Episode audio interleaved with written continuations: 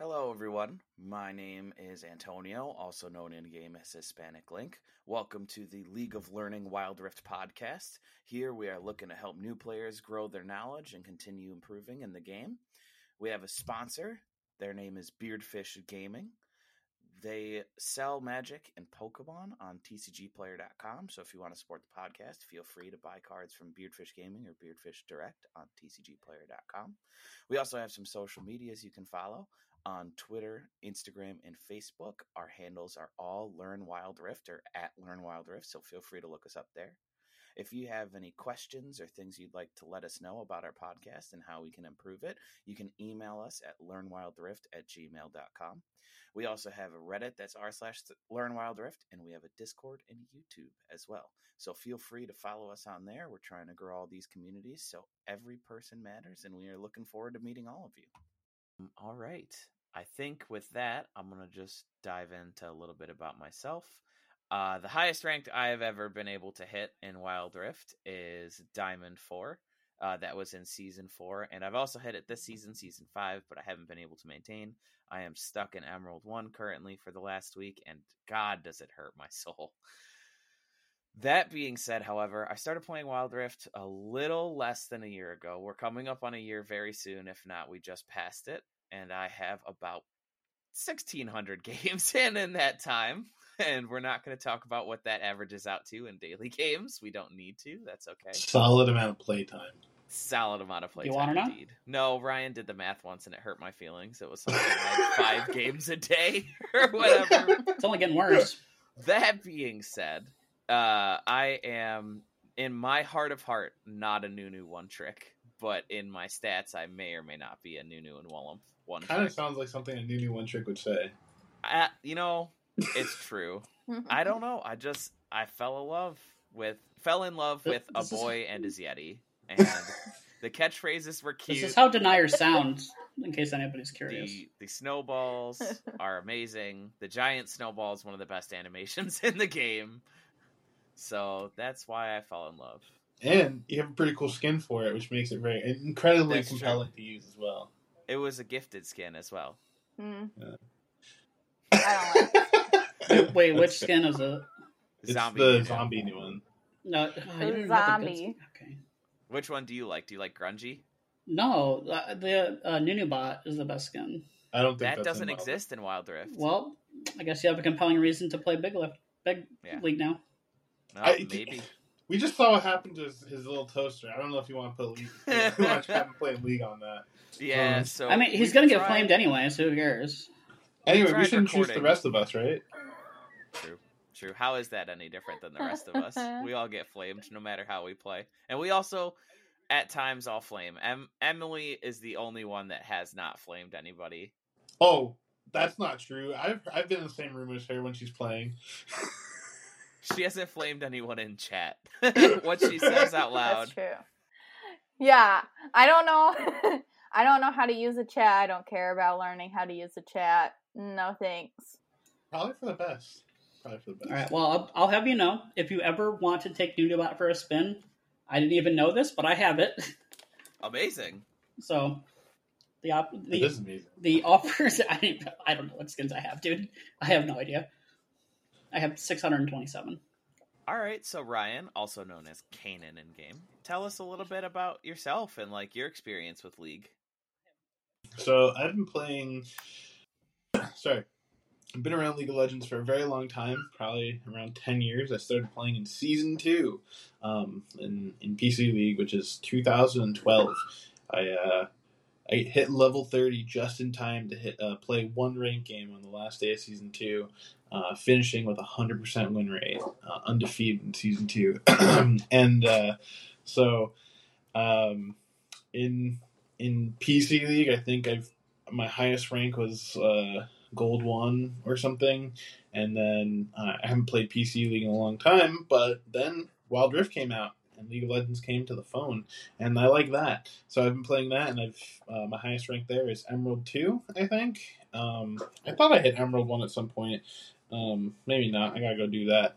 Um, uh, and my most played champion is Ezreal because I won a few games on him in a row, and I was like, "We'll keep this going." And, and then I lost a few games in a row, and I haven't really touched him since. Uh, For what it's worth, like good Ezreals are really hard to deal with. He has such good escape and zoning, and just can chase you down, run away real fast, and there's not a lot you can do about it. yeah, the thing is, I'm not a good Ezreal, so um, um, Not with that as far as, attitude. As far as roles I like to play, um, I just I like to play. Um, I'll play. I'll play anything, um, except for I love top. Except I always get I always get spanked in top. I don't know what it is. I like. I'm a first blood king in, in top and not in the good way. Um, Here's the thing, Ryan. Some people are meant to top, and some people are meant to bottom, and that's okay. Hey, it's League of Legends, Anyway, Some some people are meant to get spanked on top. and that's okay. Our next host is someone else. That's not me. Um, Go ahead, Decleave. Talk a little bit about your League of Legends experience. So yeah, I've also been around League for a long time, not as long as Ryan. I started playing around midway through season three. Um, I don't remember exactly what camp was super new back then, but I remember Zac being one of the first few that came out when I was still pretty new to the game. I started out uh, as a mid main. I don't know why. I think I, I think Annie was like the first champion I ever really played. So I played a bunch of Annie, and then I, I distinctly remember watching a game of Korean League of Legends where Faker was playing uh, LeBlanc and completely destroyed the enemy team playing LeBlanc. So I said, screw it. I'm going to learn LeBlanc. I'm going to play LeBlanc. And I did that. I learned LeBlanc, and I played a whole bunch of LeBlanc for a very long time. Uh, eventually, I got sick of mid. I started playing support, and then I was a Thresh one trick for like two and a half years. And Thresh is uh, by far my most played champion at this point. And now I basically just play ARAM. I don't really play ranked at all. I haven't played ranked in probably more than a year. The highest I ever got was probably like gold one, plat four, or somewhere in there. I, I think I've the most I played is like 50 games in a season. I don't really play Wild Rift. I think I'm like level five. I played like I think I'm still in the tutorial technically. I don't really know. Phone doesn't work too well for my for my hands. I guess my hands are too dumb. They work pretty well on keyboard, but not so much on the phone. But yeah, that's that's me. Hey, that's fair. Some people think that on keyboard you can do more precise stuff. They're wrong, but that's okay. Bruh. Bruh. All right, and last but not least, Emily, tell us a little bit about yourself and your experience on Wild Rift. I think I've done Wild Rift a little less than you, Antonio, but probably, about a little year. less. Yeah, because I think you picked it up first and then was like, let's play this game together. And I was like, okay. Wait, do I know you? Yeah. Are we like engaged or something? Yeah. Oh, congratulations on your Oh, engagement. you too. Oh, thanks. We're gonna cut that out. For yeah, for anyone who can't tell, I'm rolling my eyes super freaking hard. Oh, uh, sorry. Real quick before you continue, Emily, I'm so sorry. Uh, just wanna. damn it. Oh. You can't swear on the podcast. I even made them supposed to say be- freaking. Yeah, come on, Emily. Anyways, We can put an E next to it. It's explicit. Oh my goodness. She's not wrong. Regardless, there's a good chance my video is not going to work. So if we end up posting this podcast without your video for Antonio slash Hispanic Link, please forgive us. We will try to get video for everybody for the next one, if not this one. Uh, unfortunately, my computer has decided to have several internal combustion parts tonight. So, which, if you're not uh, familiar with computers, they're not supposed to internally combust at all. They're not engines, and yet mine has decided that is what it would like to do tonight. So if you want to make some purchases from Beardfish Gaming, we could uh, upgrade that little computer there. Help fund the podcast. We could replace that toaster with a toaster Yeah, oven. we can get we can get Antonio into big league. But yeah, you were saying so you've been playing a little less longer than me, so probably a little under Yeah. a year at this point. Yeah, probably. Um, I'm unranked because I don't like playing PvP or ranked. I don't. I don't play as much. I don't play an average of five games a day. What kind of fiend I would? think- Are you guys really I've- adding me right now? This is ridiculous. I think I've played. I think it was a little over 400 games. So hey, that's a fair amount of games. yeah, my most played champion is Ashe. I like playing duo or support. I like playing the lane in the lanes. I don't like jungle at all. So yeah, that's me. Yeah, we probably should talk about what positions we play. So, as a Nunu and Willump One Trick, I play jungle almost exclusively, but What? I do like playing basically every position in this game. Cool. I my friends like when I play bottom, AD carry, but I like playing mid. Mid's a good position. Mid. I like it when you play Ahri, but I like it when anybody plays Ahri. Ahri's pretty good. She's awesome. I can't play her for anything, but she's really good. Dave, tell us about you. What do you like to do? I can play Ahri. Well, no, I- mean, okay. I was gonna say I don't care that you play Ahri, but that's not true. That you play Ahri. Yeah, I literally just said I love it when everybody plays Ahri, so that includes you. Number one. So you Number can't go two, back on it. What positions do you like to play? I think I said earlier, I, I started out as a mid main, then I became a mid, uh, support main. I still I still play basically everything. I, I've, I've gone through stints of uh, liking one thing or another. I learned, or at least I heard really early on in my like ranked playing career, that you should basically learn three champs for every, every position. Because one thing with older league is that you couldn't choose what position you wanted to play in every game. So you would get into a lobby and you would pick what position you were going to play based on what order you were in the picking. Interest. So you just so you just had to be prepared to play whatever. So you could main something, but you had to have backups. So I was a mid main, but I knew how to play other characters for other things. That's fair. I mean, having a good rotation of characters that A, you practice on, and B, can pull out if you need to. Like, even if Yeah. you draft your position, let's say me as a jungle main, like, I've gotten into lobbies where people are like, hey, can I switch with anybody to play anything else? And I'm like, do you want to take jungle? Uh, I've had a fair amount of them say yes, and I'll have to, you know, take support or solo or duo. I don't think I've ever had to switch with the mid ever. People really like mid. But like I've had to switch with other people's positions before and also have champions at the ready to be able to just like, okay, at least I can do something basic. I don't need to be God's gift to, you know, top lane, but I gotta make sure that I don't go 0 and 6 in the first three minutes either. It, it helps to be able to like kind of tailor what what you're doing to what your team is trying to do too. So having a little bit of variety is good. Yeah. Oh, Uh, for sure. But yeah, I uh, most recently I I think I've been playing mostly mid and AD carry.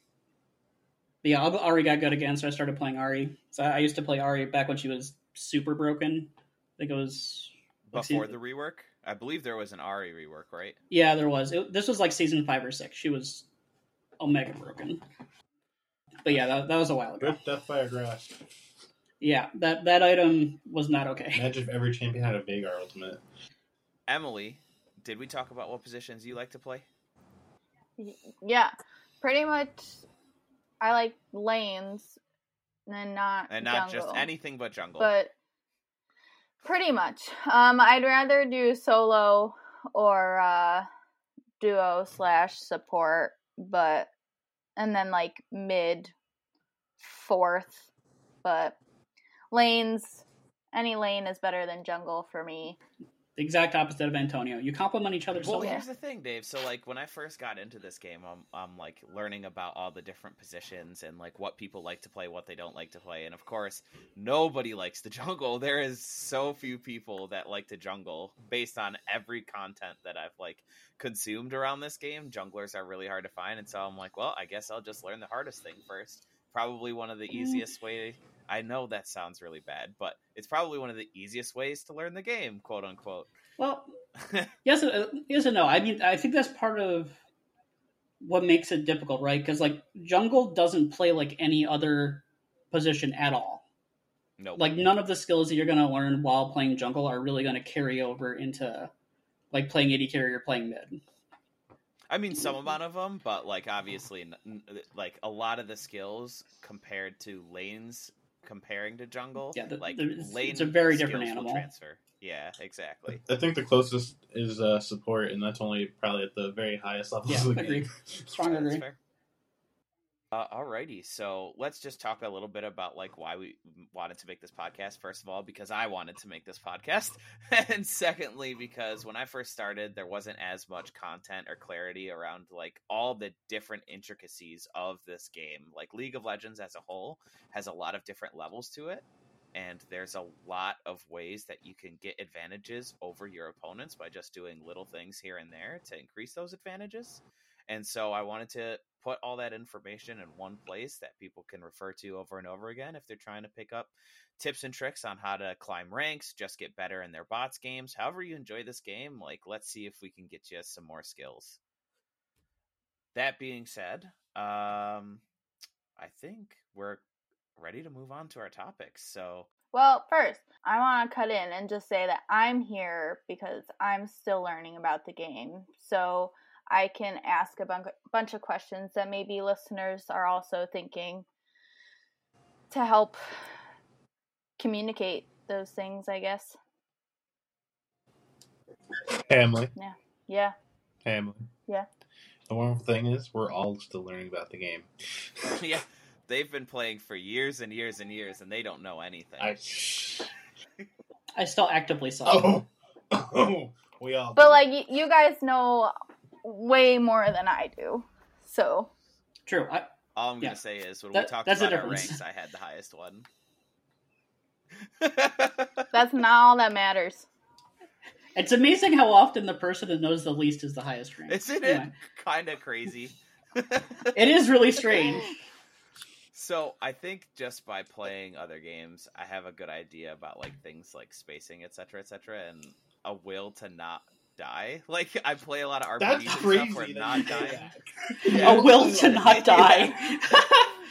I know it's hilarious. I say that after I go 0 and 12 in so many games, but that being said, Well- I do try my best.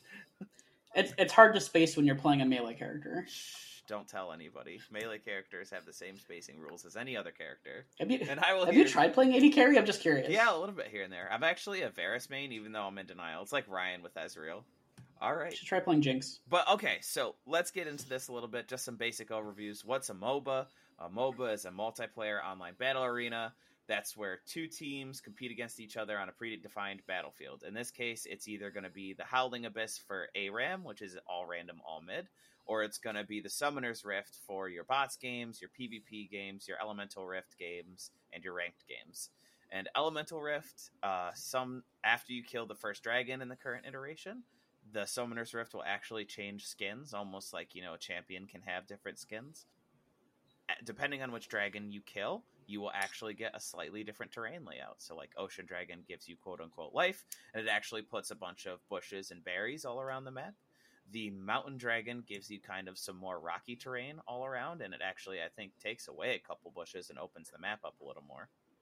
And then I'm actually not quite sure what the Infernal Dragon does. So it it destroys a bunch of walls around the rift and then the jungle, making it easier to access. So, like for example, the buff camps, um, the Oh wall. yeah, they're like open from a bunch of directions, Yeah, right? yep. Yeah, like completely open. That's crazy. and then, as far as uh, a little bit more about a MOBA, uh, teams can be AI, other players, or a mix. And some examples of this are League of Legends, Smite, Defense of the Ancients, or Dota 2 as well, and which is also just Defense of the Ancients, just the second game. And then Heroes of the Storm. And then I was going to go over a little bit about the history of League of Legends here as well. Cool. It was released by a small indie company by the name of Riot in 2009. It began with 40 champions and now has 159 and counting because they release more every year. Lore was started in 2014, the current lore at least, with the planet Runeterra. Before that, uh, it was kind of you were champions and you had justice disputes and you were meeting on the fields of justice to find justice. It was very basic. Uh, I would say the planet Runeterra is quite an upgrade from the original lore. You calling Garen basic? Yeah, a little bit, a little bit. It sounds like you're calling Garen I, basic. I am. I'm Garen's basic, but you know what? He's really good at Wild Rift. He beats the crap out of other people, and then he runs away and he heals for a little while, and then suddenly he comes back and he's three quarters health, and you're still dead. And you're like, why am Yeah, I? he's gonna he, he's gonna dole out some justice, I think. Uh, possibly. All right, Emily, do you want to tell us a little bit about the different related medias that have come out for League of Legends? Yeah, there's Arcane, which was released in 2021, and Antonio has watched that like 8 million times. Less than Star Wars, but it's probably the second most thing I've watched. It's a lot. Um, there's Legends of Runeterra, uh, digital CCG, um, and Team Fight Tactics Auto Chess. So those are just different mobile apps. Uh, in Auto Chess, you kind of buy champions and you put them on basically a chessboard, and then they kind of automatically fight. You don't have to press any buttons; they do all the battling for you. And then Yep. a CCG is just a collectible card game, so it's going to be like your Hearthstone, your Magic Arena, your Yu-Gi-Oh, what is it, Duel Masters or whatever it is, Master Duel. It's a very good app. People very much so like that. Maybe not as good as Wild Rift, but that's okay. We don't got to go there. And then um, Wild Rift. What about Valorant? Valorant, you know, Valorant's a good game. Isn't that another Riot game? Yeah. Yeah, see? Allegedly. Support our Riot It's their it, it's their FPS game We we support small indie companies like Riot. that have five games. F- a whole five. They have a bunch of smaller games too, like the Yeah. Ruined King game. Yeah, I've heard that game's actually really good. Uh, speaking specifically of Wild Rift in regards to League of Legends, though, that was released in September of 2020 as a beta test in Southeast Asia. It also launched with 40 champions, but it now has 80, I think 82 in counting, or did we get up to 83? I think it might be 83 now. Well, with three more on the way, but we'll talk about that at the end of the podcast if we have some time.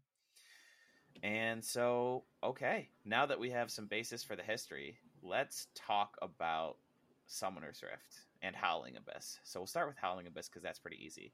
That map is a bridge, and it has two turrets on it and a nexus. And your goal is to destroy the enemy nexus. You can't just run there because the towers can attack you and they will hurt you and they deal a lot of damage. And there's no mirrored side on Howling Abyss either. Thankfully, it's a perfect.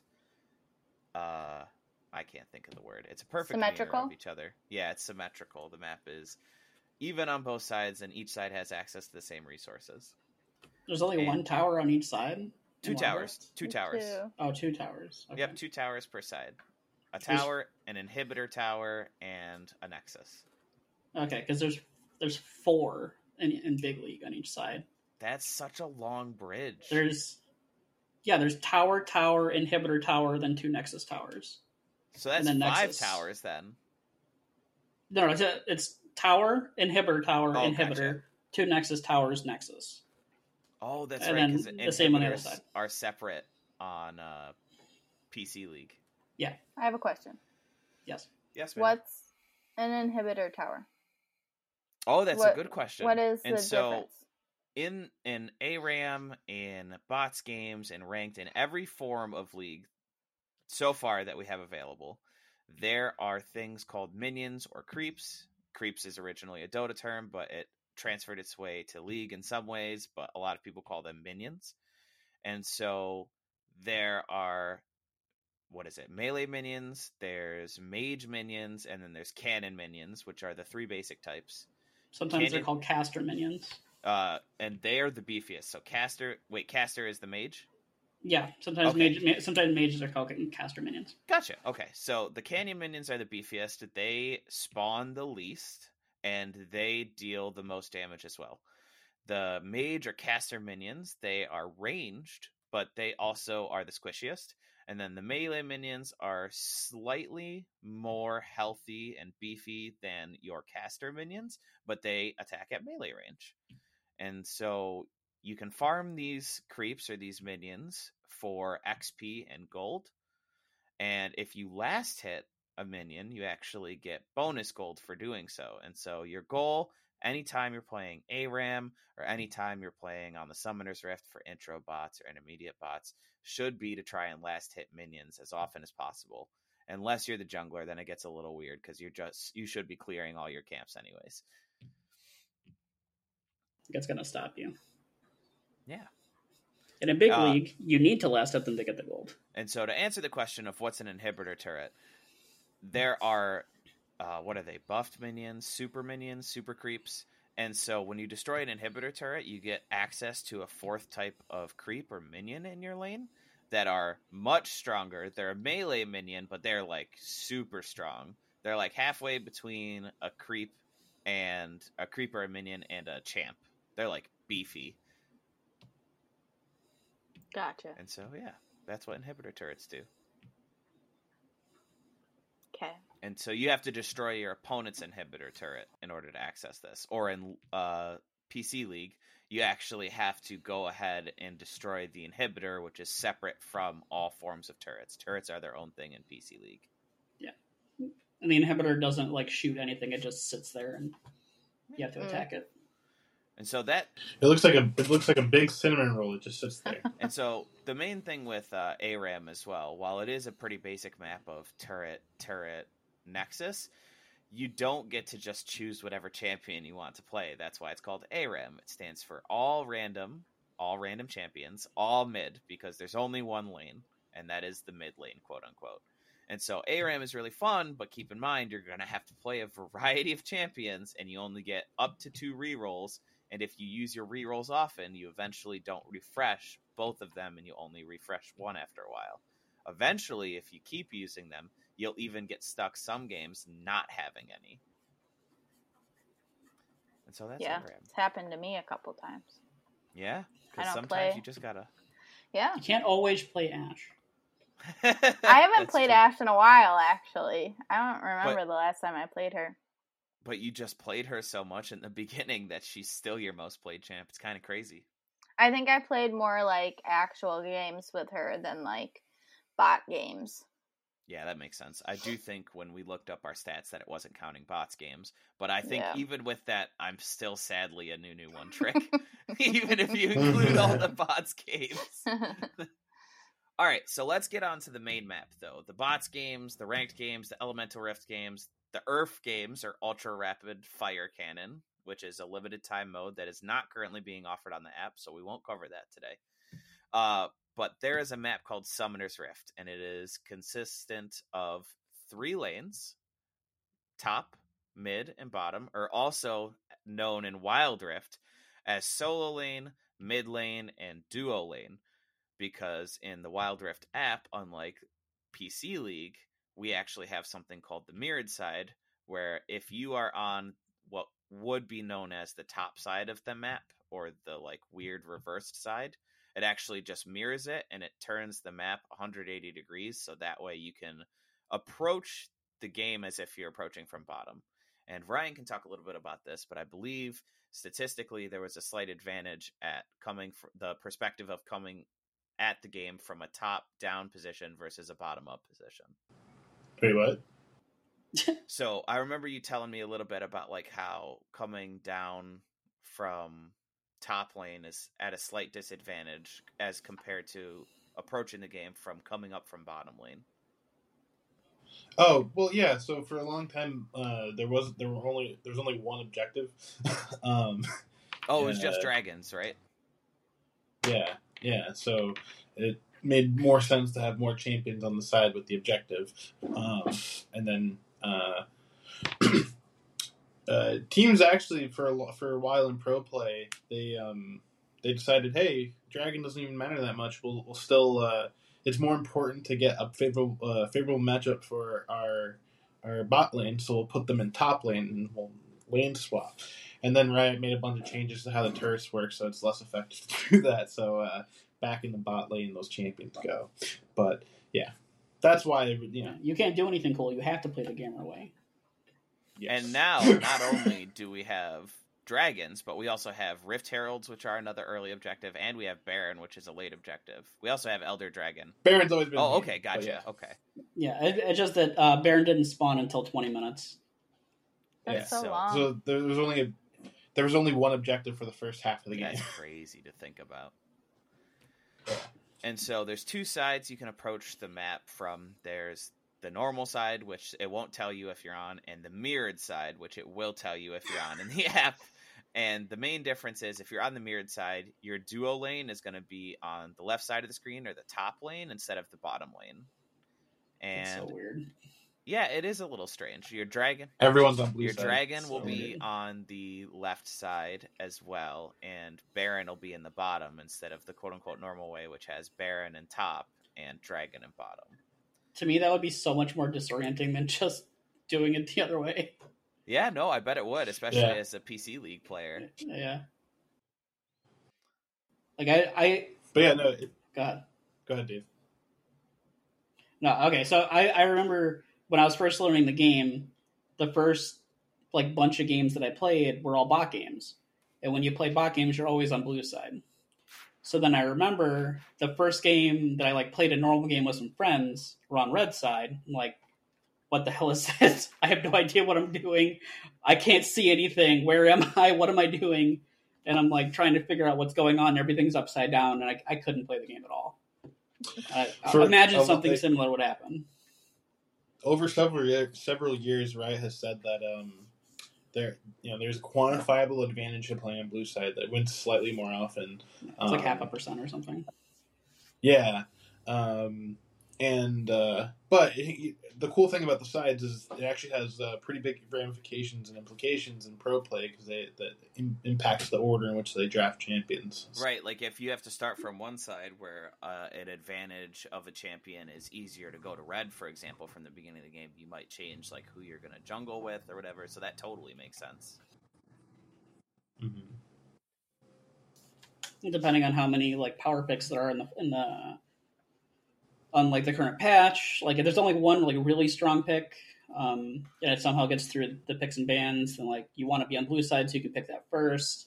If there's multiple, then usually want to be on red side so you can like ban out uh, comfort picks for the other team and then take multiple strong picks. So there's there's a lot of strategy. Generally kind of thing. speaking, in the pro games that I've been watching for Wild Rift, there's usually around three to five busted champions that like are quote unquote need to ban or need to avoid because somebody on the other team's like super good or whatever. Sure. I think in big league there there tends to be like one to two champions that are just you have to ban them every game because they're just turbo broken and you can't let them through. Yeah. And then And- there's the rest of them are just like comfort picks for uh, the other team or just something that they're known for or something that you want to ban away for for like comp reasons. Yep. And comp just means team composition. So when you Yeah. build a team, especially at higher ELOs, you're building towards a certain like strength. So for example, uh, Nami as a support and Nunu as a jungler would be really good with a Yasuo mid because both uh, Nami's Q and Nunu's W, or their first ability for Nami and second ability for Nunu, are knockups. And that combos really well with Yasuo's ultimate, who, when a champion is knocked up, he can ult them and he can hit them three times with his sword. And on the last t- hit, he deals a bunch of damage. But he also CCs them with his ultimate. He keeps them in the air, in place, unable to do anything for the whole duration of his ult. And so when you're building team compositions, you can keep strengths like that in mind and obviously take it to much further levels than that. But as a basic concept, it's creating synergies that can be really good for team fights or uh, taking objectives or any reason. Uh, that's what team composition is really what the goal of trying to build a good or bad team comp is, quote unquote. What is? Did you say ELOs? What is that? Oh, I, I actually, so I know what it means, but I don't know what the acronym stands for. So I don't know if D Cleve or Ryan can step in here. What acronym? Sorry. ELO. Elo. It's not an acronym. It's just a word. So what's it mean? It's uh it's basically uh, a ranking. I think it's named after the guy who made it, right? Estimated level of operation. No, Uh, it- it's basically it's basically your rate. It's like a chess rating. Mm.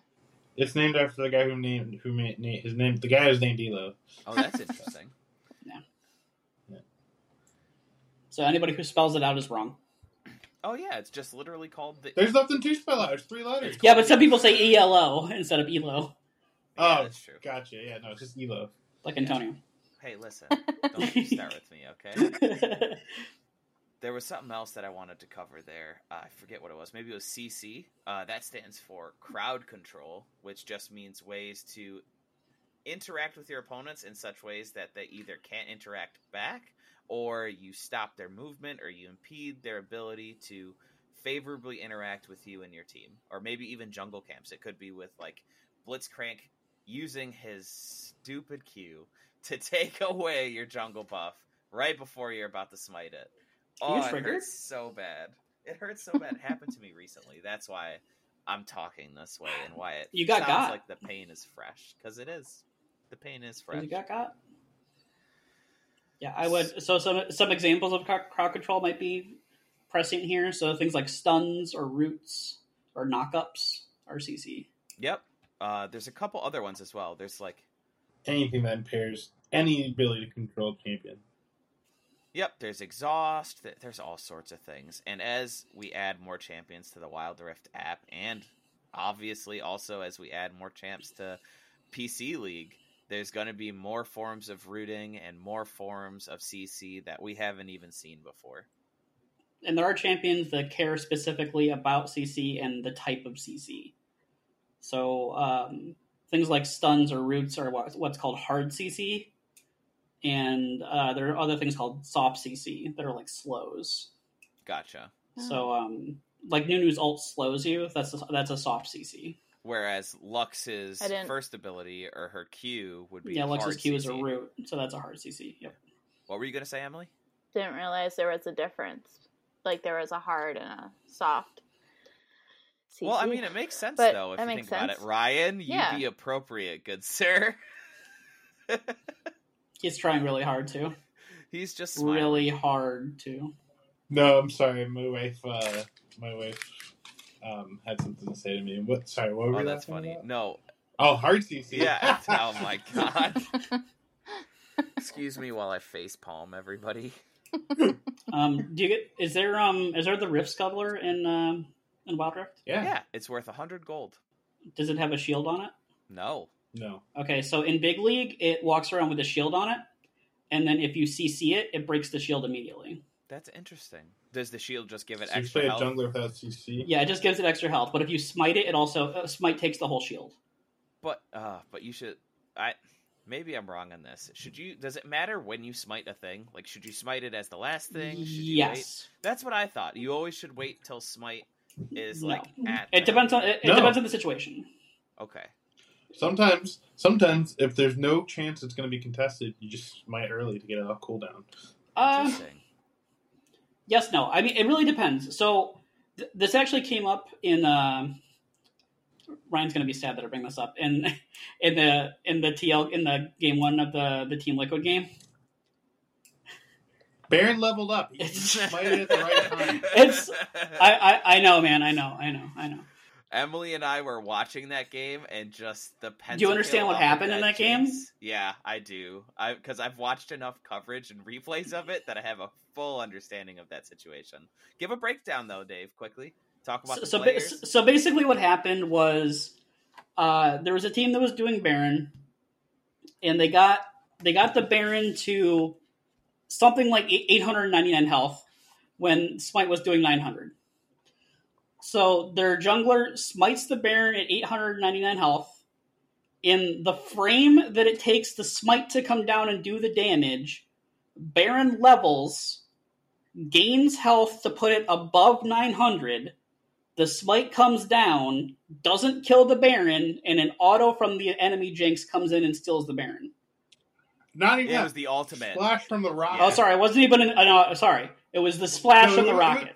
My bad. It was splash from it was splash from a Jinx auto rocket, not the ult rocket. Just Oh yeah, well, oh, yeah. I knew it was an auto. I didn't. I didn't. I didn't know. Yeah. What I didn't know it wasn't an auto hitting. It Baron. was the the the most yeah. Ryan- That's almost. That's almost as bad as me stealing Baron with an Ashe ult. Oh my god. Ashe ult doesn't hit Baron. It was the splash damage from the ult. Oh, It does like thirty damage. That's crazy. But anyway, so yeah. Uh, so there's situations like that where like you could perfect smite it to where like it's exactly on the line, but there's no reason to. Like there's nobody contesting. So the only thing that could go wrong in that scenario is exactly what happened. So but if you wait an extra 100 health and then smite, then they get the Baron without without contest. There's no chance. Also, for what it's worth, they took that out of Wild Rift. If you are fighting an objective, it cannot level up in the middle of the fight anymore. Yeah, th- there was a lot of arguing about that too. But so so that's one scenario. Um, another scenario is something that comes up with Nunu a lot because your your Q does extra damage to monsters. Right, exactly. Yes. and is that you can Q and smite at the same time and burst an objective down. So you can do it. Actually, um, sorry, go ahead. I just so you can um, like you want to time it. Uh, there's other scenarios where if the enemy team is contesting and your team has a lot of burst damage, you can time it so that you all burst the Baron at the same time with all of your abilities and kill it all at the same time. So it's harder for the the enemy team to steal it. So uh, they actually just nerfed Jhin in this last patch in Wild Rift. Uh, they capped the damage his ultimate can do on the four shot, or um, um, because it was doing more damage than Smite could do it. Uh, so That's hilarious. it didn't matter if you had. Sm- Yeah, if you didn't, it doesn't matter if you had Smite because Jhin could kill it from like twelve hundred health. Uh, But I mean, he could still walk up and fourth shot it, and it does like sixteen hundred. All right. So yeah, no, like yeah. Uh, well, I was actually going to say we've talked about Smite a lot, but we haven't talked about what Smite is. At least in Wild Rift, Smite is what's called a summoner spell. Every champion gets access to two summoner spells, and they come off cooldown at different interval rates depending on Wait. what. Did you say every champion, Every champion has access Every- to two summoner. every player, Every player, you're right, you're right, sorry. Every player, regardless of which champion you play, has access to two summoner spells. And so there's nine of them total, I think. Every but basically everybody should be running Flash as one of their summoner spells. That's almost a given. You have to be really, really good to not be playing uh Flash, and generally most people, if they're not playing Flash, they're taking is it called Ghost? Is that the other like quick runaway one? Yeah. Usually goes. It's uh in big league it ends up not being a matter of skill. It's a matter of uh matchup and what champion Yeah. you're playing. And Wild Rift, having Flash just gives you access to so many escapes and or abilities to chase down slash surprise opponents that it's just almost always worth it to have it on your champion. And then you have other summoner spells like Smite, which every jungler should have. Like one person on your team, almost always, like 99% of the time, should be the jungler. And then there's Barrier, which gives you like a shield, which can help you last longer in a fight. There's heal, which lets you heal yourself and an ally for a certain amount of health, but you don't want to take two heals if you're in duo lane because the second heal will deal significant or deal heal significantly less life. You have ignite, which can set opponent ablaze. I think it applies grievous wounds, so they can't heal as well, and it deals damage over time. I, I don't know the rest of the summoner spells though. Those are just the I think four or five I'm familiar with. I think Clarity's still in the game. Exhaust. Exhaust is in there. Exhaust is another very good one, especially if you're a support. Uh, do you not have you don't have TP? Do you have TP? Teleport is a is a boot enchantment Okay. in Wild Rift. In big league it's a summoner spell. Yep. Um, and then there's other ones which are less good. There's like it's like mark and dash, which I've seen people take every once in a while, so you can mark an enemy champion. oh, That's ARAM only. Oh, is it? Oh, okay, gotcha. Yeah, Yeah, you get to throw a snowball at someone. If you hit him, you get to You can Dash zoom to him. It does snowball. damage too. Yeah That's pretty cool. a slight amount of damage, but you can kill champions with So it. you get access to And I have. At first ability. Yep, yep. Yep. Everyone Uh, can use in. Uh, cleanse is also pretty relevant. Oh yes, cleanse. What's cleanse? Uh, cleanse removes all uh, all debuffs from your champion. It's like heal, but instead of healing, you you you heal you heal your stun. Yeah, it, it removes all disables and So, uh, redu- it reduces it. Yeah, CC and reduces the duration of uh, incoming CCs for the next some number of seconds. That's pretty cool. There's So, actually It might not actually do that on Wild Rift. One sec. there's a boot enchant that does that though. So so like, qu- uh, it's not called Qu- Quicksilver Sash. yes, Yeah, it's just QSS. There's no cleanse. There is no cleanse. Okay, so it's just QSS. Okay. So there's eight summoner spells: heal, ghost. Oh, barrier. Barrier's like heal, except it doesn't. Except it does more for you and doesn't heal your allied champion, and it gives you a little shield. Yep. Does it? It actually heals though. It's not just a shield. no, it is a No, it's just a Just shield. a shield. But I'm Okay. saying, effectively, like Gotcha. Gotcha. it, yeah, effective health wise. Um, so, s- did we also talk about Smite being able to upgrade? Upgrade. No, we didn't talk No. about how Smite grows with you. Cool. So after you smite four times in Wild Rift, uh, you get to upgrade your smite to one of two variants: Red Smite and Blue Smite. Um, Red Smite uh, Deals extra let's see, damage to champions, and then Blue Smite slows them burns down. them. Does it does it make them do less damage to you also? I- Red Okay, yeah. So it, it reduces the, t- uh, the target's damage dealt to you by 20%, empowering your basic attacks and ability damage against them to apply a burn that deals damage over time, true damage over time. Um, and then Chilling Smite, uh, it slows champions and deals a little bit of damage. So- oh, and also speeds you up. Yeah. So that's the one you take on Nunu. Yeah, it sure Yeah. is. It sure Mhm. is. I've gotten in the habit of taking it on a lot of junglers though, because like being able to catch up to people that you're trying to chase down is a very real thing. Um, also, so technically, everyone has a, a, this other summoner spell, Recall. Um, Oh yeah. Oh, Recall okay. allows you- Recall allows you to teleport anywhere from anywhere to your base. In Big League, it takes eight seconds to channel. In Wild Rift, it takes six seconds to channel. if you have a wild rift on your a wild rift. Oh my goodness. That's hilarious. If you have a rift herald that you have just slain and it is still not summoned to a lane yet, it actually makes your recalls faster. Baron does it as well, but Rift Herald is the first uh, objective that you can get that gives you that recall boost, and it cuts it in half. Exactly twice as fast. Yes. So it's three seconds in Wild Rift if you have a Rift Herald in your inventory, and four in PC League. Yeah. Does does Rift Herald work the same in with Wild, with Wild Rift? You just pick it up and then you do whatever. Yeah. So Uh, you, you don't even have to pick it up. The person who kills the Herald just gets it. So Yeah. I know you aren't a huge All right. fan of PC League or uh, Wild Rift, Dave, but I'm it not a big really fan of PC is, League either. Let's be honest. It's so PC League. It's so easy compared to PC League. They have uh, So streamlined so much of the process of playing the game. there there are so many games that like actually sometimes hinge on Rift Herald fights where a team will like smite the Herald and then not be able to pick it up. That's hilarious. So like they'll they'll smite it, they'll fight, they'll all die, and then they won't be able to pick it up.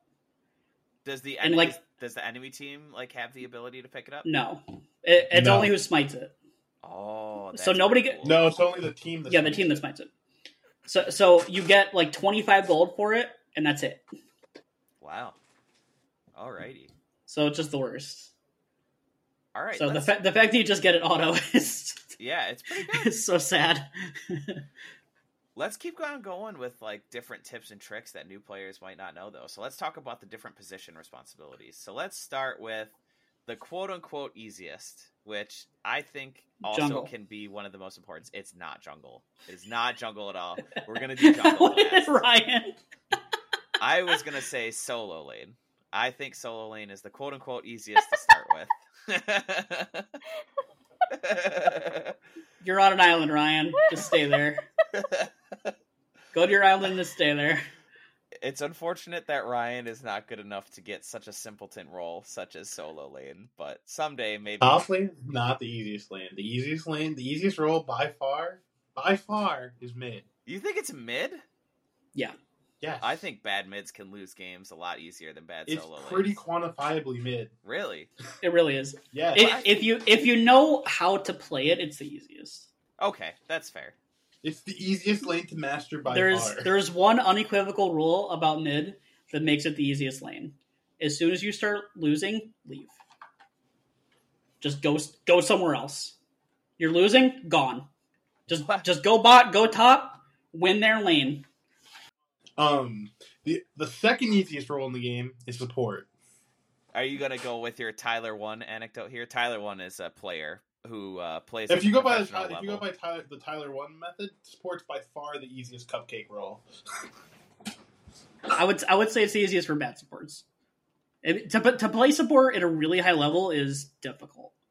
I will say it took him like a fifth of the games to reach support, uh, to reach uh, challenger and support. Challenger being the highest level of rank that you can hit.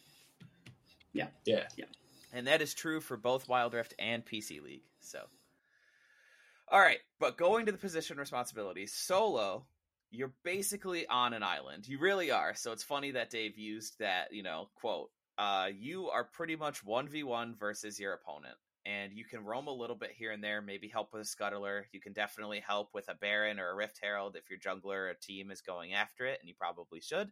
But generally speaking, your goal is to just not feed your your lane opponent you are fighting 1v1 versus them, you should probably try to make sure that you're not in range of enemy jungler ganks because they, if as you get closer to your opponent's towers, your fir- the first tower and the secondary tower, uh, you are more in danger of potentially getting ganked because the closer you are to the enemy jungle, the closer you are to the enemy jungler, theoretically. And so your goal is to try and farm, trying to last hit minions, get some extra gold. You're trying to allow your minions and or uh, your tower. Nope, sorry. Nope. You just want your minions to try and kill. Uh, nope, that's not right either. You want the enemy minions to kill your minions potentially, so that way you deny your opponent gold, as well as you can have your minions die to the opponent's tower to potentially deny them gold as well, while also trying to ensure you last hit their minions, so you can establish what's called a gold lead. And Ryan is a big preacher of go spend your gold. Ryan, would you like to get on your pulpit at this time? Yeah, so ultimately, um, the goal of League of Legends is to, to kill your opponent's Nexus, right? And the best way to kill your opponent's Nexus is to make sure that there's no other champions in the way of the Nexus, right? And the best way to make sure of that happening is make sure your champion and your teammates' champions are stronger than the, the enemy's champions, right? The best and most direct way to do that is to have spent more gold on your champion, right? Have So better more items, gold. more items. More items, better items equals more power, right? And the key thing here is, right? The key thing here, it's not enough to earn the gold, right? It's not enough to earn the gold, right? You have to go spend it. You have to go spend it. Because if you're running around the jungle with 3,000 gold in your pocket, you're not actually 3,000 gold stronger than your opponent. That's interesting that you mentioned specifically running around the jungle. Are you trying to say that I, as a jungler, should spend my gold more often? I'm saying that you and anyone else that happens to have three thousand gold in their in their, in their inventory should probably consider buying an item in the very very near future. Is this just a Ryan calling Antonio out podcast? Is that what this is? I wasn't I wasn't privy to this part of the note. So I remember in the very beginning of this podcast, I said there's a lot of things that new players miss that maybe they could learn about. I am the new player that is missing a lot of things Oh, okay. that I would like to learn about. All right. Well, we'll spend your gold. Uh, I I do want to mention something about so when you say solo, we're, we're talking about top, right? yeah. Okay. All right. So so something about top that I think a lot of people don't really understand is it, it is one of the easier roles, uh, like a, from a mechanical perspective, but it also is one of the more punishing roles in that if you get behind, it's very hard to get back in the game. And that's for a very innocuous reason, in that the lane itself is very long. So if you die in top lane and you don't have teleport, it, it just takes a very long time to get back to lane. So in that time, it's a lot easier for your lane opponent to push the minion wave, get it under your tower, and have all of those minions die. And you don't get any of that experience or any of that gold. It's way easier for you to get back to lane in mid because that lane is something like 30% closer. So you just get there faster. Top lane, much harder. The other way to be stronger than your champ, the, than your enemy champions is experience. Gold and experience are both very crucial to being powerful and crushing your enemies. So you need to you need to kill the minions, get the gold, but you also need to be close to them to get the experience. And the experience allows you to level up your abilities faster, which is why it's so important to get that experience. Is so your abilities hit harder because they will be stronger and potentially leveled up. And speaking of leveling up abilities, you also get stats. You also just get stats from all of them. Yeah, that's 100% fair as the game goes on. Every level you get stat increases based on whatever growth trends that are set for your champion or whatever, but every level counts. And you should also, if you're looking into how to play your champion, you should look into how to level up your champion as well. A lot of these uh, champion guides that you can find on stuff like, oh God, what is it? WildRiftFire.com. There's a couple other websites as well you can check Is that, out. is that a cheap ripoff of MOBA Fire? It- yeah. Oh my god. Yeah.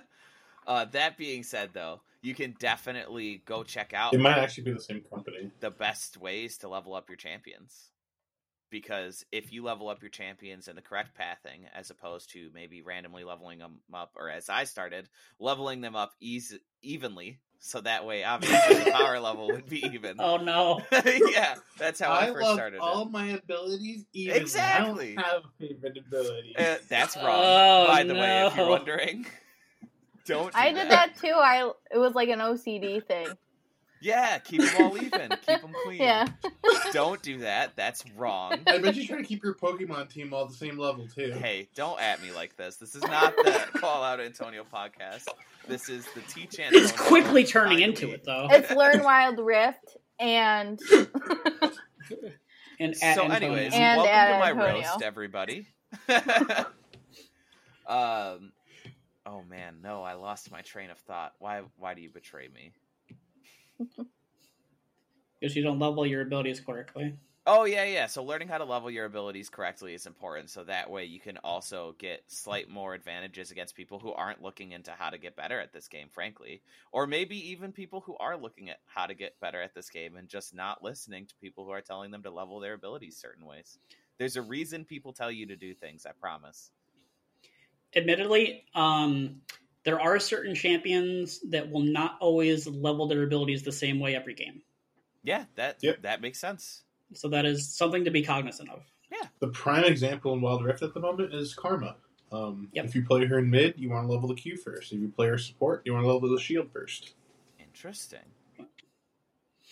All right. Um, let's talk about the next position. Uh, that's in the order. Uh, I am going to skip jungle. Like we said, we're going to do jungle last because it's the least like any other positions, and we should talk about mid next, which apparently is the easiest position according to my friends Ryan and Dave.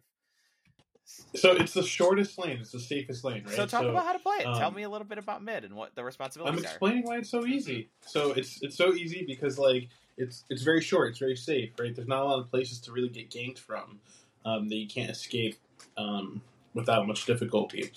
Um, on top of that, um, you have access to the most access to the map other than the junglers. Um, you know, if you like Dave said earlier, if you get if you're losing your lane, it's fine. Go go to someone else's lane. Um, you're, you're you're equally distant from all of them, and so you can provide to support support um, wherever you're needed. And some compositions are even designed around that. And you'll put a, t- uh, a champion with a global ability like Twisted Fate or Galio, um, so that they can get to those side lanes even quicker. Um, Specifically, So, yeah. why they're played as mid laners. Yep, that makes sense. I'm a big big Galio fan, by the way. Twisted Fate, like for example, like he can't be played top lane because he's not very he's not a safe champion and he can't play in the long lane, right? He doesn't have any dashes, Yeah. he doesn't have any really ability to escape. Um, so he needs to play in the short lane, um, where he's a lot um, less uh, vulnerable to getting kind of booty slapped by the enemy jungler. That, yeah, so so like the uh like how how the lanes are made and the length of the lanes ends up being why you see certain champions in certain places. Like you see champions like like Darius and these these chonkier champions up top because they have more survivability. They need to be able Uh, to live. Yeah.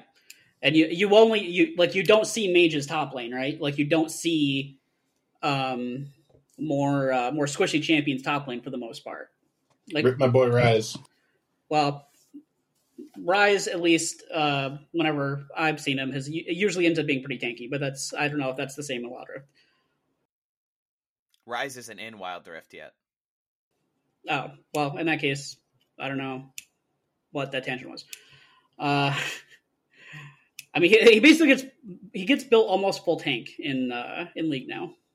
Yeah, but no one, you know, no one ever plays him top lane anymore because they gave him a teleport as for an ultimate. Well, uh, I think Impact did this split. Ooh. It wasn't very good. Yeah, I was gonna say, did they do well? I guess Impact isn't very good at Ryze then. Uh, Ryze isn't very good at League of Legends. Ryze is good. When I play Ryze, he's good.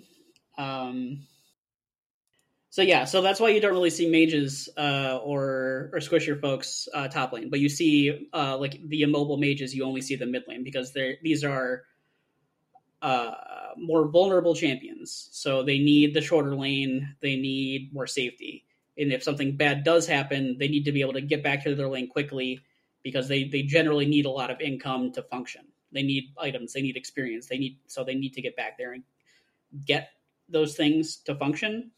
Whereas the top laners tend to be tanks and they function on a lower amount of income. And like it doesn't matter if they get ganked a couple of times, they're still going to be tanks.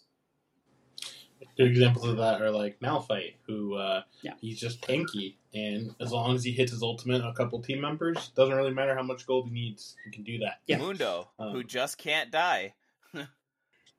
Mundo's a little bit different. Mundo actually requires items and, and, and levels, so he's he's kind of an outlier to that rule. Ma- Malphite's different in the sense that as long as he has his ultimate, he can still make an impact in a team fight. So it, you Mundo's impact is taking damage, so he needs items Yeah. to do so. Fair. and, le- and levels specifically too. Yeah. because you get I forget how much. It depends on the champion, but you get like a ruby's a ruby, a ruby crystal worth of health for like a level later into the game. You get a lot of stats per per just raw stats. yeah, it's per a, it's a lot of stats. Yeah. Yeah. Gotcha. All right. Fair. Fair. Um, let's move on to the next two lanes. Let's talk. Well, two lanes. Let's talk about the next two positions, which happen to share one lane together, and that is duo and support. Emily, do you want to talk a little bit about your experience as a duo laner? Tell us what you think of the role, what you feel your responsibilities are. Just you know, talk us through it. Well, I don't know if I do it correctly, which I probably don't, but um I just kind of try and get all as a duo, I try and get the the minions um try and kill the other two champions and um in the lane and as support kind of uh, like support the duo laner and make sure that that um the duo laner uh Is safe. Stays the alive. Champions, yeah, aren't Yeah. aren't attacking them. So there's that aspect of it. I think there's definitely the rotate to objectives slash scuttler uh, as often as you can. yeah i need to work on that doing that i know Sorry, we're talking about bot lane. Yep, we're talking about bot lane. Bot lane's job is to not die until they have two or three items, and then they become the most powerful champions in the game, and they deal all the damage and win the game for you. Yeah, But the thing about bot lane champions is that they're very, very bad in the early game. That's just why they have they're paired with a support, a babysitter, to make sure that So- they get two or three items. duo laners are basically mid laners, but they're put into a long lane, and because they're vulnerable, they have to be given a buddy. they need a friend. That's- Not only that, but way they're, to put they're champions that typically that typically rely on their auto attacks to do damage, which scales incredibly well with items. Yeah. That's fair because you can use items to modify your auto attacks to either be faster or do more damage or maybe have certain effects. There are some notable ex- exceptions to this rule because there are some mages that have gotten have gotten played bot lane.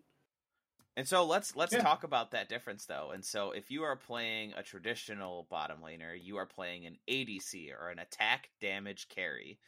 If you are playing a mage in bottom lane, that is lovingly referred to as an APC or an ability power carry. Or by his name, Ziggs. or Orianna Yep. in Wild Rift. Yep.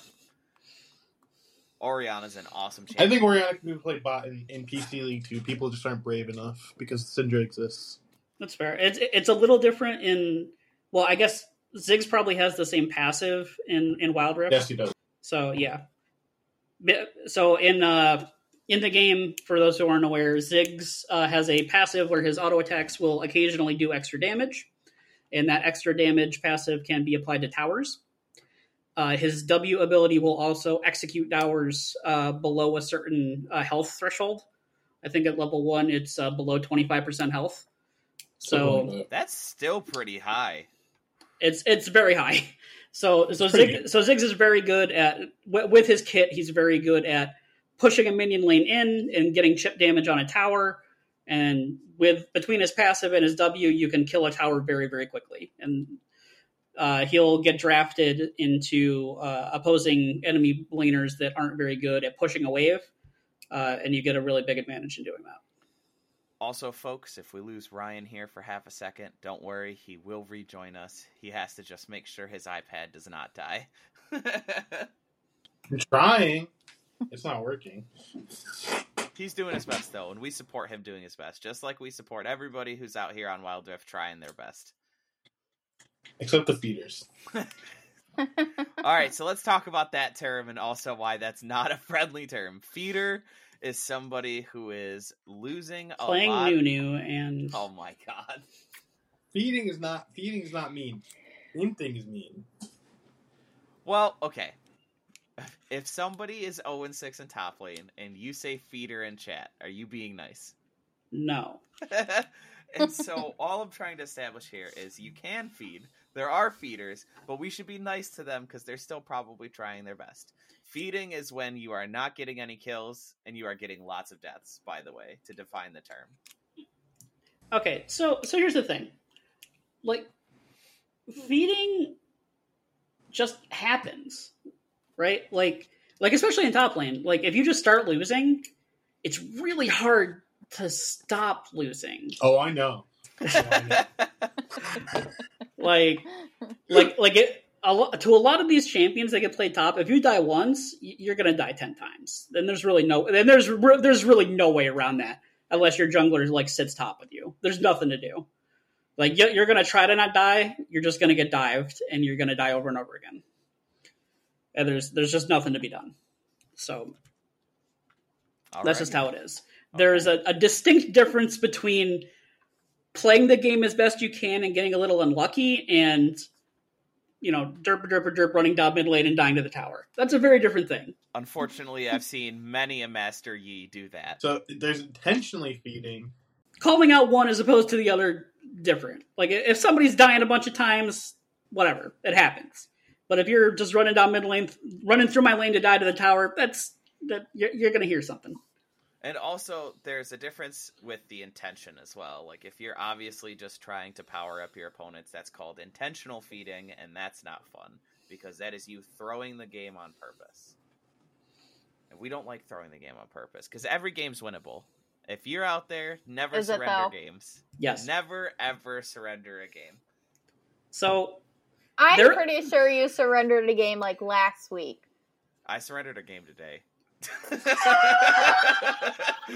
What a hypocrite. there. Okay, so here I'll, I'll put it this way. So My wife is just sitting here shaking her head. all our lives are a lie. So typically, let- let's say typically at like at like ten minutes in a big league game, like a two to three thousand gold lead is is pretty substantial. You'd, you'd say that's about correct, Ryan? Yeah. All right. So there's been a couple of games in pro league this year where teams have had like twelve to fifteen thousand gold leads. if you're talking about the Nidalee Renekton game, Renekton game in in, uh, in LCK, that doesn't count because they're playing Nidalee and Renekton. I'm not specifically calling anybody out. I'm just making a point. okay. So these are twelve to fifteen thousand gold leads, like before twenty five minutes, like before twenty five or thirty minutes. So like the gold lead actually still matters, and they've lost those games. Which, for those who are aware, 25 to 30 minutes in PC League is not a long time. 10 minutes in decent Wild. Rift is a long time. Like, generally speaking, you should have a pretty good idea of who the dominant team is and who the team that is losing is in Wild Rift by like 8 Yeah. to 10 minutes. Sometimes you can have it as early as 2 to 3 minutes. Yeah, Seriously, it most be that most pro league games finish somewhere between twenty five and thirty five minutes. See, that's crazy because Ah. Wild Rift games on average are like 20 minutes tops, like generally. Like some of the like really long games can get to like 30 minutes when it's really chugging. Well, that's because you get your ultimates at level five, not level six.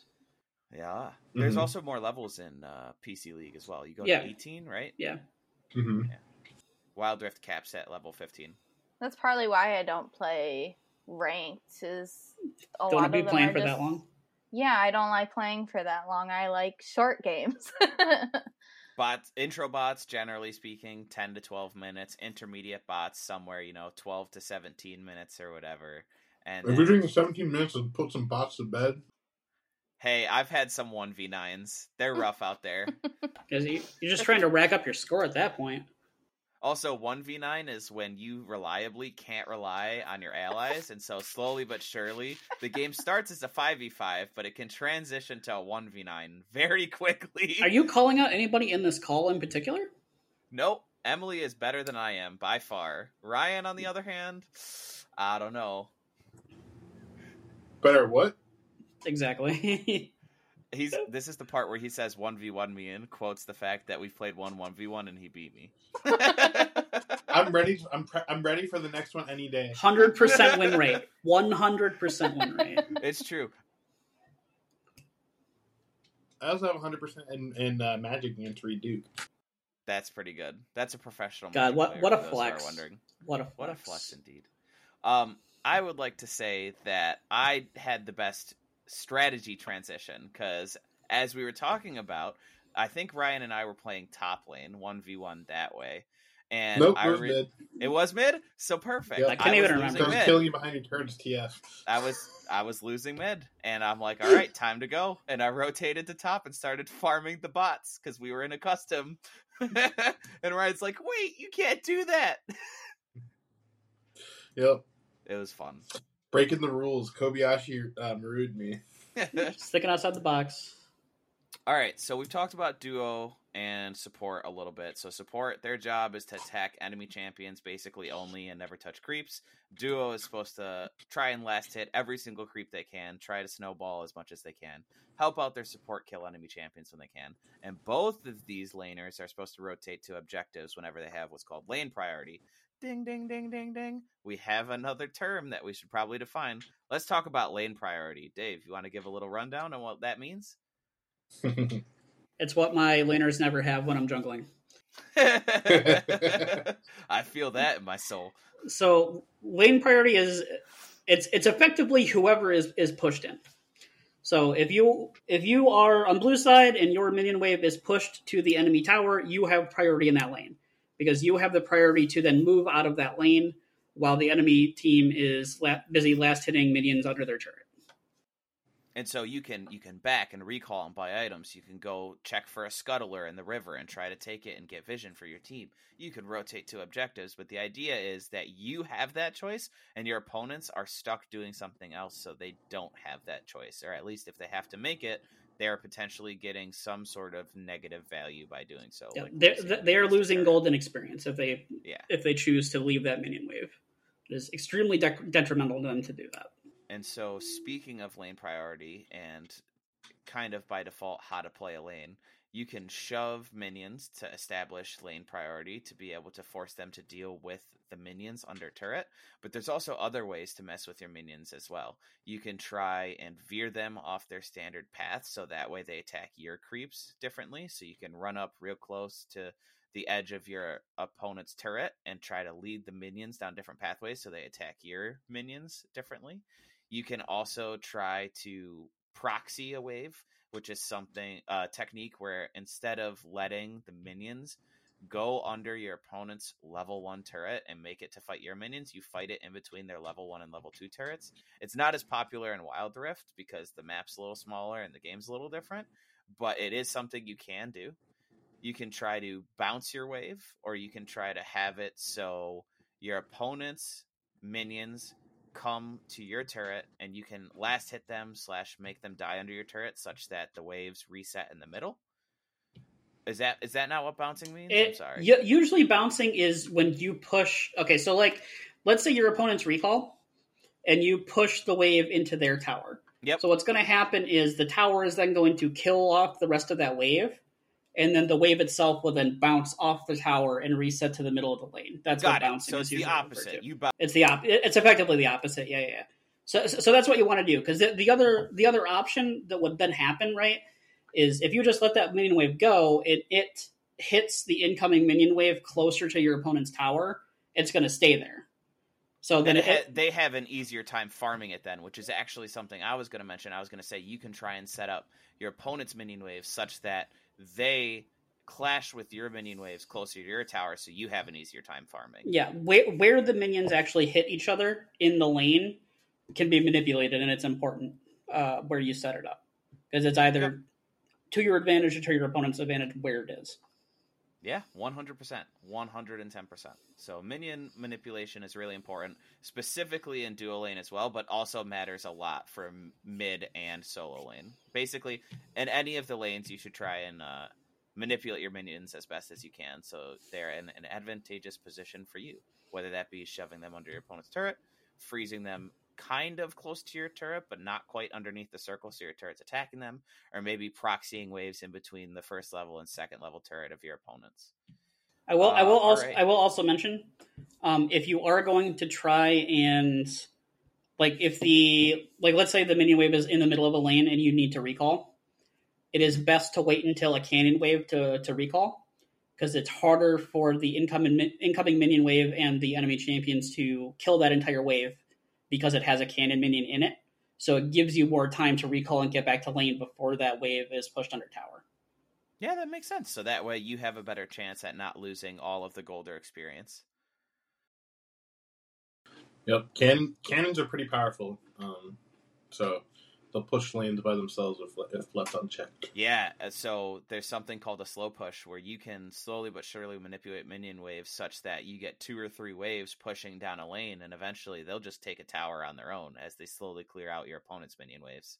I've seen it happen in many games. After playing 1,600 games, you've seen a thing or two. Yeah.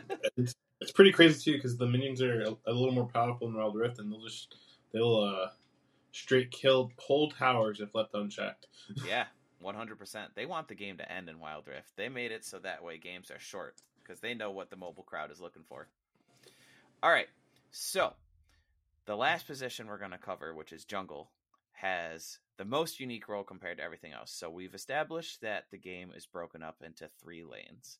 Now, the map is also cut horizontally by a river, and then it's also because of how the river and those lanes interact, it's split into four quadrants of neutral zones. So there's three camps in each neutral zone for a total of 12 potential neutral minion camps. So there's starting from the left, moving all the way down, there's Gromp into blue buff, into wolves, and then there's raptors into red buff, into oh no, what are they called? Krugs. That's what they're called, Krugs. And so you got the little rock looking guys, you got the little bird looking things, you got the wolf looking things, the one has two heads, and then you got the giant frog, and then you have your blue and red buff, which both do specific things. And then in the river, which is divided in half by mid lane, there's a scuttler for each one. And that little bug is very important. If you get both scuttler, scuttlers, your opponents might as well concede the game. They've already lost because you have more vision than they could ever have. Uh, but when you kill the scuttler, it actually sets up a ring of vision, such like using a ward. Uh, so you can see what your opponents are doing. If they're trying to sneak through river for ganks or anything, and they walk over that blue ring, suddenly you can see them. Wards are a trinket that every champion has access to, or every player, excuse me, not every champion. Uh, every player has access to wards and or what's called a red scanner. And the wards give you vision. The red scanner allows you to see enemy wards and destroy them. Is there a blue trinket in Wild Rift? There's no blue trinket, but pink wards are coming this next patch. What are pink wards? Ryan, you're muted. I think you said "oh really" when we said pink wards, but yes, oh, Are they oh, really? Yeah, they're Yeah. coming with 3.2. Nice. So pink wards allow you to see invisible champions, correct? And wards. And words. They like they they, they just dispel invisibility. Interesting. That's pretty cool. Invisibility, like that a lot. invisibility, not camouflage, or the other way around. Now I know you can stack up to two wards, but for scanner you can only have one. Can you also stack up to two pink wards? Is it like the same consistency? only have You can have as one. many pink words as you want. I don't I don't know how they're going to implement it in um, yeah, so, so the way it works in Big League is you can have one pink ward down at a time, and you can buy two. Okay, so I if I had to get a guess, then Wild Rift will probably follow suit, where you like a yellow ward can have up to two pink wards. You can place them, but it's like a sixty second cooldown per ward or something. They'll probably only let you play. Um, they can't. Yeah. Yeah. So Go so, ahead. so the way the way pink wards work in Big League is they have four HP on them basically, Mhm. um, and they can be seen by both uh, enemies and uh, and your team. So if but oh, it- they're not invisible, so you want to put Yeah, they're not in invisible. bushes or something for sure. yeah. Oh, So so enemy can just can walk up to them, auto them four times, they're dead. Oh, I have seen those in the PC League games, so Yeah. that makes sense. Also, for those who are listening, Big League and PC League are the same thing. Uh, we re- lovingly refer to Wild Rift as Little League because we all have fond memories of baseball playing when we were kids. Uh, I and didn't so play we baseball. have, huh? I didn't play baseball. That's okay. Also, Bonds. What's baseball? Ryan, aren't you the baseball guy? Never heard of it. Oh, okay. All right, just checking, just checking. Ryan's Verifying. having an I'll make identity sure I send crisis. this- I'll send that as a clip to our baseball friend Colin, who was very upset when we deemed Ryan the baseball guy. Oh shoot! There's new keystones coming too. Heck yeah! Yeah, there's a bunch of cool stuff coming this patch. Unfortunately, I don't think. Yeah, They, they took um uh what's the mythic the eighty the marksman mythic is it uh, Kraken Krak- The- Kraken Slayer. Yeah, they made that a, a, a passive a keystone in the Wild Rift. What? yeah.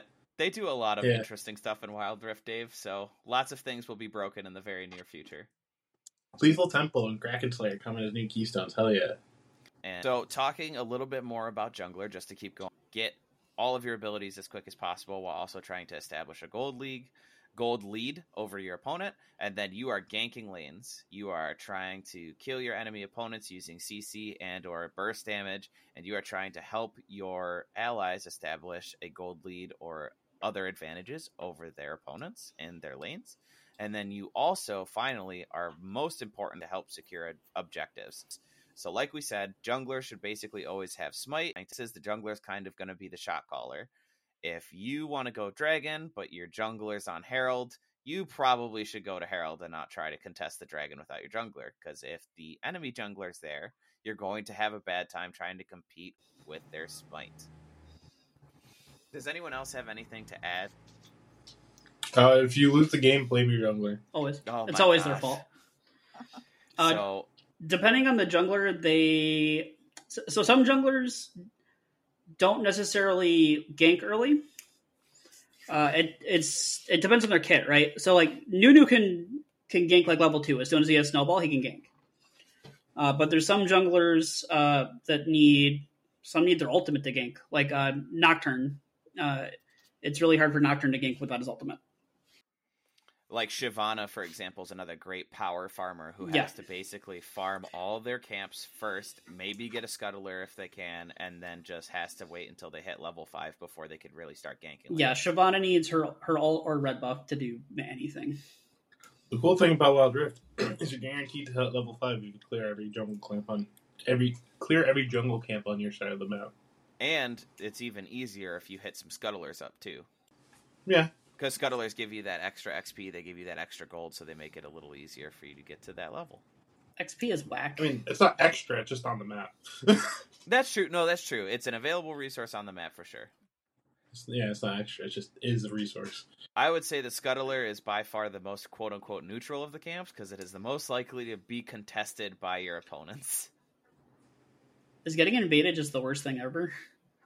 Getting invaded is not great. It's It's, it, not it's, it's it sounds like games can just be won invading. Getting, getting no, the catch up mechanisms in Wild are actually pretty fine. Like, um, if you like get shut down, you get like two levels off of it, and um, like counter jungling is not that effective uh, because you can uh, the, like the jungle. The jungle is so much more accessible in Wild Rift um, because it's smaller. That counter jungle is it's fine. You just go get the other camps from the from your enemy jungle. yeah, Like, the worst the worst part of counter junglers, I would say, is probably like Lee Sin waiting in a bush and then sniping your uh, your buffs away from you in the very early game. Blitzcrank can reset your buff, uh, but like Ryan's saying, because the Wild Rift map is smaller, in the same way your opponents have a little bit easier access to your jungle, your allies also have a lot easier access to your jungle. So unless like three or four members of the enemy team are coming and waiting in your red buff bush, uh, you are likely going to be safe from most invades. But even still, because I like to play my odds, when I first jungle, I'll usually ward my blue uh, buff or the blue brambleback, and then uh, recall back to the fountain, and then pick up the scanner, and then go take my red buff as my first. So that way, I have vision on if there is an invade going on on my blue, and generally speaking, red's going to be by my duo lane or my bottom lane, so I'll have a pretty safe time going and collecting that. Maybe even we'll get a leash from my allies. Haha. Anybody want to cover what leashing is real quick? Because I think that's a term. Maybe You're the jungler. All right, fine. A leash is when you help your jungler take some of the early objectives. You can leash at any point in the game, to be honest, but the most important leash is the first one. when you help me get my first buff as a jungler, all it does... I think leashing is completely useless and unnecessary personally. Oh my goodness! Here we go. If your opponent's leash and you don't, your jungler's at a disadvantage already. If your opponent's leash and you don't, then you shove the lane and make them lose experience. It, I've actually it's a uh, trade off. Yeah, so I've Yeah. actually looked a little bit into like what the timing is, and it's somewhere between like 23 and 25 seconds. You can get to lane in time while also presenting a leash opportunity for your jungler. Maybe not a full leash all the way until they can smite down their brambleback, but you can get to lane in time to not lose almost any of your experience. Sometimes if you're a good ADC or a good duo laner. Only you if your lane opponents decide not to punish you. Interesting. What do you mean? if they shove the lane into your turret before you can get there, like Well, that's what I'm saying is 23 25 seconds isn't enough time for them to shove it. I don't I don't know how you're supposed to leash if the camp spawns at 20 seconds. How you're supposed to get there? At, like, there's not enough time in Wild Rift. Basically, wh- whichever whichever bot lane gets there first is just inherently going to have an advantage. Yeah, Interesting. And the thing is, is that so if you're if you're leashing uh, on the bot lane for your jungler, you're giving an advantage to your jungler, which they're then taking to the top lane because they're clearing they're they're clearing up. So Gotcha. the you're not going to get that advantage back for a very long time. So, for those not watching the video version of our podcast, our good friend Dave here is waving around a pair of scissors. So, I just got to know are those educational scissors? Are those meant to help people learn more about Wild Rift? And I was cleaning my the bad- fingernails, honestly. the bad habits they have? I was cleaning my fingernails. I think it's also I think it's also important to call out that leashing is especially useless if you're a jungler. It's, it's useless. It's just bad, yeah. are. Don't leash the bad jungles, especially if they're on Nunu and Willump and their name is And Hispanic suppose- Link. Yeah, considering I only I only play with bad jungles. Um, yeah. If you don't know the jungler, don't leash for them. They need to learn. And then if you can establish a significant gold lead, like it doesn't have to be like crazy. It could be like 500 gold to 1000 gold over your opponent. That's when you can start like just permanently counter jungling. There's certain points in the game where you as a jungler can start taking resources from your opponent more readily. And that is when you have a gold lead and you know you can safely 1v1 them and they can't really contest you over things like their buffs, their gromp. Uh, I would say probably try not to take their wolves or their uh, blue buff unless you're really sure. You're more safe to take things like Krugs, Gromp. Uh, no, sorry, their red buff. I meant their red buff. Their red buff is the dangerous one on the other side. Red buff and wolves can be a little uh, dicey because they're towards the bottom of the enemy junglers and a lot closer to their fountain. I usually stay away from camps that have multiple things in them. Interesting. I know Krugs tends to be the safest one. I don't know if that's true on PC, but in Wild Rift, Does Krug split twice? yes, It just takes forever. It does take forever. That's but also, thing. it's the least visited camp by most junglers by a lot. A lot of times, the solo laners will end up taking them. So, so the other thing is, um, at least in big league, uh, when you kill a camp, it levels. So you actually get more XP the higher level the camp is. Mm. So if a camp hasn't been killed, then later in the game, if you go to kill it, you don't get as much XP for killing it. So there's That actually sense. there's actually an advantage to killing the the camps that are gone to more often. This is also why I and constantly insist on you clearing your jungle as often as possible. so like, that so- way, all the don't- camps level. Yeah. Yes, because if you if you're just running around for two minutes across the map and you're not killing your jungle camps, your jungles can be underleveled. Yeah, no, that totally makes sense. All right. Uh, I think we've covered all the positions and stuff. So we've talked about gold, establishing gold leads, and the reason why this is important is because again, establishing a gold lead allows you to buy more items, which allows you to be more powerful than your opponents. So let's talk a little bit about the different ways you can get gold. And the ways I have down at least are you can get goals through killing enemy champions, you can get gold through bounties, you can get gold through jungle camps. You can get gold through killing creeps or minions in wave. And then you can get gold through objectives like dragons or heralds or barons, and then lastly, you can get gold through killing towers or tower plates. Uh, and the main note here is that last hitting uh, minions in lane gives you extra gold, and so you should try to do that quite literally as often as you possible can. And I think, like, is there any other thing I'm missing as far as gold and how to get it and better ways? Did you say uh, towers? Yeah, I did say towers. There's three plates on towers in Wild Rift. The first one, I think it's 150 gold per plate or whatever. Um, are there objective bounties in Wild Rift? There are no bounties in Wild Rift. Um, and e- each of the outer plates is 150 gold. I think the inner plates is worth a little less. Wow, inner plates, you're so spoiled. Huh? I said inner plates, you're so spoiled. um, and also in, in well, yeah, in in Wild Rift the plates never go away. Um, there's a- there's just three plates on every tower. I'm so done with this. Huh? I'm so done with this. Yeah, there's just three plates on every tower. They never go away in your 10 minute games. Yeah. Yep. Wild Rift is great, Dave. It's just Ugh. P. It's Fun. LOL. It's fat. It's not LOL Dominion. PC, but just easier and better. Clearly, that's why I don't like it. Yeah, I could believe that. As we've established, Dave only likes pain in his games. Pretty it's like the argument against forgiving student loans. It's like I had to pay my loans. Why shouldn't other people have to pay their loans? Why shouldn't other people have to pick up their Rift Heralds? As an Oh, we're getting political on the podcast already, huh? as an aside, please cancel them. yeah, Yeah. help the poor people. Help me. Always help poor people. Please help me. All right, so let's talk about some things people might be missing who are just learning to play Wild Rift. So, step one: check passives of your your champions. You never know what you might find there. You could find that CC could be good. You could find that ability power could be good. You could find that after you use any one of Lee Sin's abilities, not even both modes of Lee Sin's abilities, but after clicking the button once on Lee Sin, your auto attacks, the next two, are faster. And so that's how you're supposed to play Lee Sin, at least to some degree. They also restore energy. Yeah, yeah, yeah. So like, there's a lot. That, Yeah. You're not just supposed to mash your buttons on Lee Sin. you know, you'd think in a game where you're supposed to press buttons, you should press them as often as possible. As Are you trying to call somebody out? Like maybe yourself? It's me.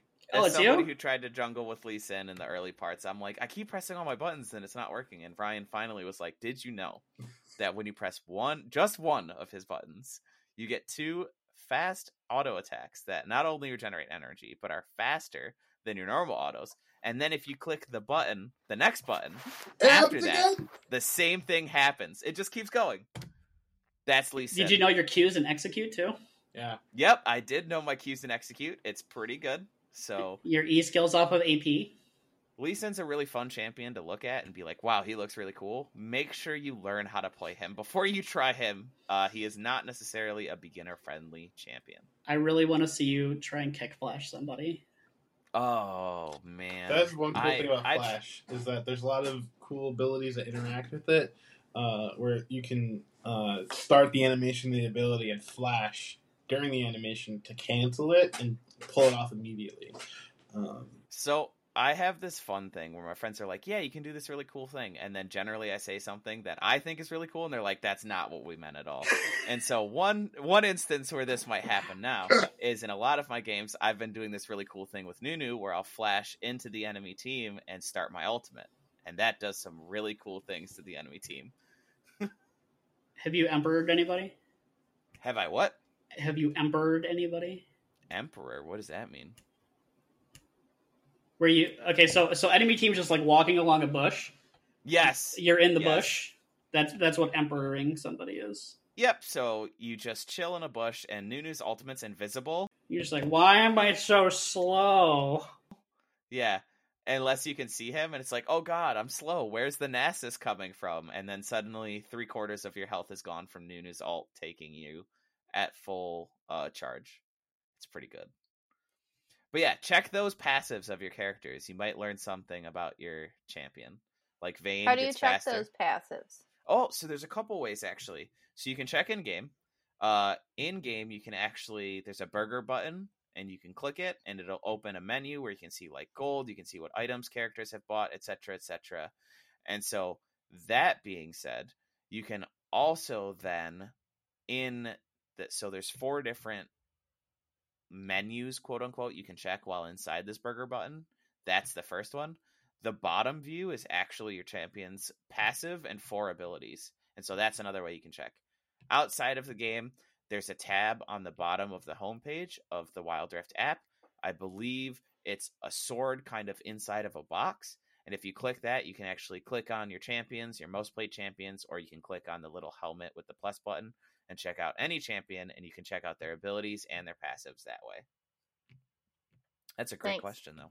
Yeah, yeah, of course. What does Ashe's Um, passive okay. do? Do you know him? Second thing. No. what does Ashe's passive do? Her autos slow you. Oh, that's pretty good. So it gives you a uh, Liandry's. Uh, no, Le- Liandry's is a is, does burn damage. Ashe's autos slow gotcha. you. Oh, gotcha. Which is the one? There's an item that when you deal damage to opponents, it slows you. Uh, I uh, Serylda's which item it grudge. is. Ryan is muted, but as you said, Serylda's grudge. So yeah, the he- Cyril's Grudge and so- Rylai's Crystal Scepter. Yeah. Okay. Perfect. Um. So another thing that's really, really good for your champs.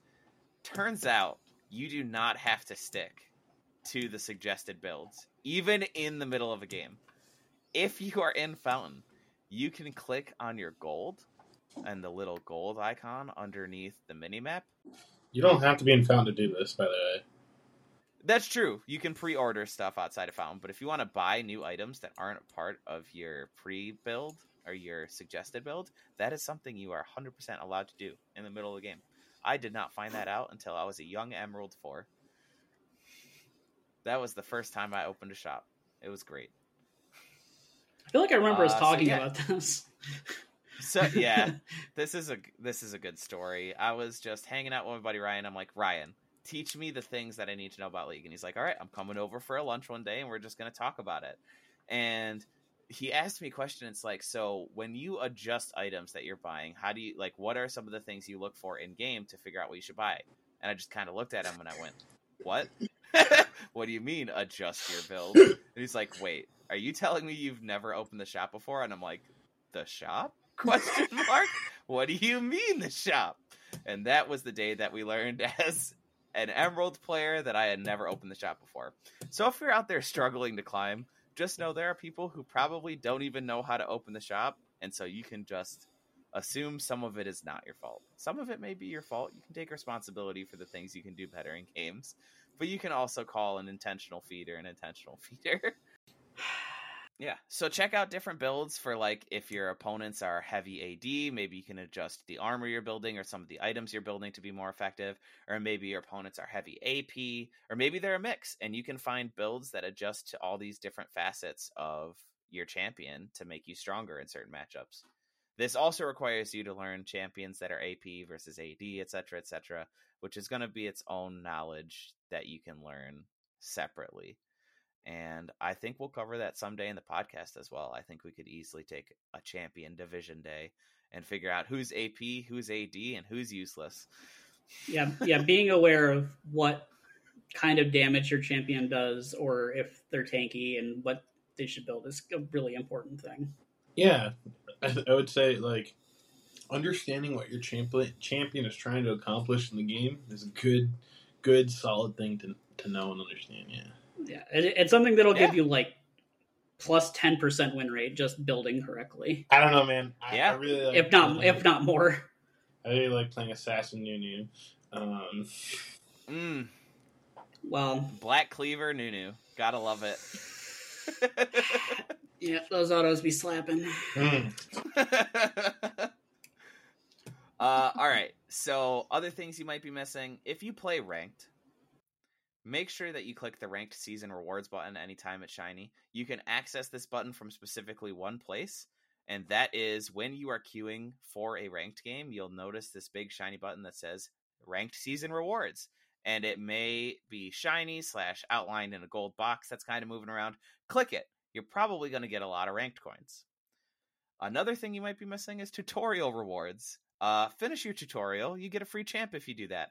I didn't do that until after I had bought in probably 20 champions, not with cash, but just like blue motes, etc., etc., playing through games.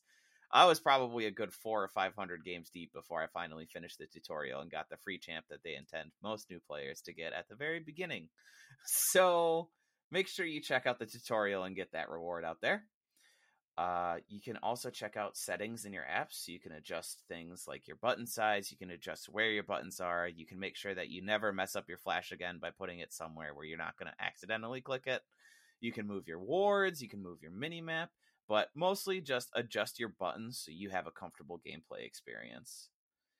And you can also check out your guild rewards as, as well. If you're in a guild, make sure that you're claiming those whenever possible so that way you're getting things like free baubles free rift emblems which are just little uh, decorations that you can get to kind of increase your presence in the games that you're playing. You know if you take a tower you can get a rift emblem that shows specifically your flag so it shows that you took that tower specifically.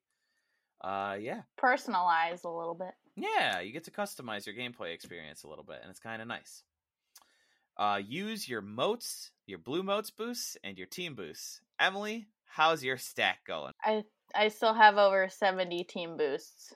So we are going to work through those game by game, slowly but surely. Next week for the podcast, yeah. we're going to have an update on how many team boosts you still have. And we're going to get that number down to zero. That's going to take a while. 70 more games? Come on, you can do that. I I If I remember that. to do it every time. Based I did, I think rate? I think we played a couple couple games yesterday. I think it was, and I did remember to use them. So look at you go. I was gonna say, based at the rate I play games, you know, that's only two weeks worth of games. Seventy games, easy. two weeks, five a day. Let's go. Uh, and then lastly, you aren't using your mini map enough. You just aren't. If you think you're using it enough, you probably aren't. And you should also figure out what you want to use your minimap for, which is a great point Ryan brought up when I first brought up this topic. But I think we are starting to hit the end of our session here. And so I think we can call that something that we're going to cover on a future podcast episode is let's discover the best ways to use our mini maps. Heck yeah. At, at all. Okay. Yeah, I think it's really important to remember that it exists. I think one of the things that holds everyone back around our rank specifically is just forgetting that it exists in the first place. Um, like I know personally, I tunnel vision really hard when I'm leaning. Um, you know, um, and yep, uh, I definitely do the same thing as a jungler sometimes. Yeah. So, but yeah, we'll we'll we have plenty more episodes to record and talk about. So we'll catch you next week. Optimistic. I like it. Heck yeah! Thank you all. Go ahead. Go ahead. You can have your doubts for this this one minute segment. Go ahead. No, no doubts. We're. I mean, no doubts. We're gonna crush this. We we did this. We can do it again. Yeah, exactly. Alrighty.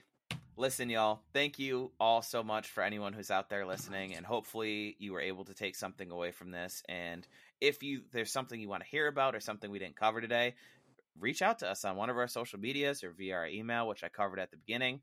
I'm going to try and make sure these are in our link trees as well. So that way, if you can access even one form of our media via Spotify or whatever, I'm going to try and make it so everybody can access everything as soon as they have access to one of our ways that you can get into contact with us or interact with us or follow us even.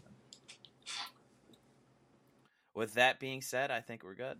Do you guys want to say bye real quick? Give a wave to the camera. All right. Yeah. Thanks, everyone. bye, guys. Direct all your feedback to Antonio. I'm the guy. Want to be the Bashi. Have a good one. Bye, everybody.